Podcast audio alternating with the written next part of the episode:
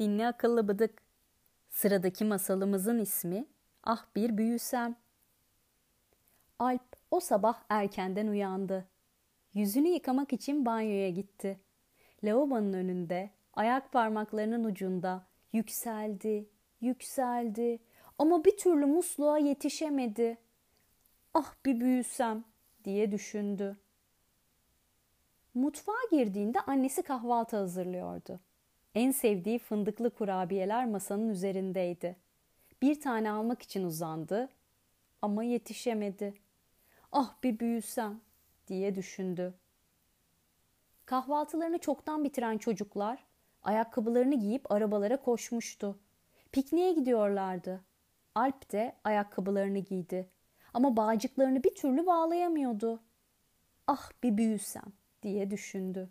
Dışarı çıktı. Bütün çocuklar dedesinin arabasına dolmuş, Alp'e yer kalmamıştı. Annesi ve anneannesiyle birlikte babasının arabasına binmek zorunda kaldı. Diğer arabada çocuklar ne kadar çok eğleniyordu. Ah bir büyüsem diye düşündü.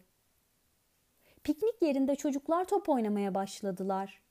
Alp topları bir türlü yakalayamıyordu. Ah bir büyüsem diye düşündü. Karşı tarladaki çilek toplayan dedesiyle babasının yanına gitmeye karar verdi. Yerde parlayan bir şey gördü. Pırıltısı hoşuna gitti. Eğilip aldı ve cebine koydu. Kocaman iki sepet çilek topladılar. Anneannesi eve gidince size çilek reçeli yapacağım dedi. Alp çilek reçelini çok severdi. Çocuklar hala top oynuyorlardı. Bir ara abisinin vurduğu top yüksek dikenli tellerin üzerinden aşıp bitişik tarlaya düştü. Teller çok yüksekti, üstelik de dikenli. Üstünden atlayamadılar. Bir tek Alp telin altından geçebilecek kadar küçüktü. Telin altından geçip topu getirdi. Herkes çok sevindi.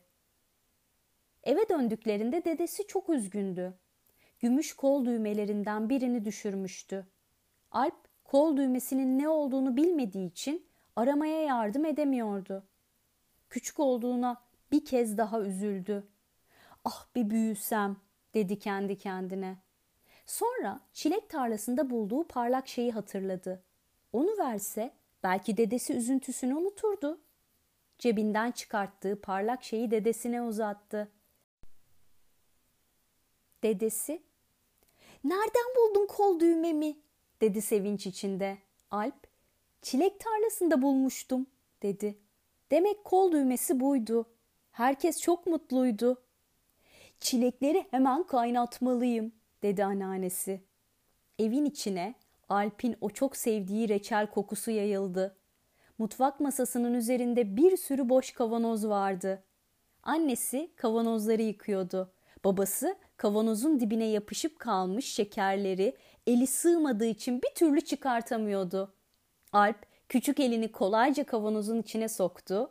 Dibine yapışan şekerleri çekti çıkardı. Babası çok sevindi.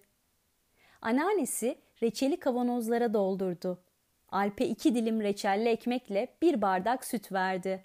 Alp reçelli ekmeklerini iştahla yerken küçük olmak o kadar da kötü değilmiş diye düşündü.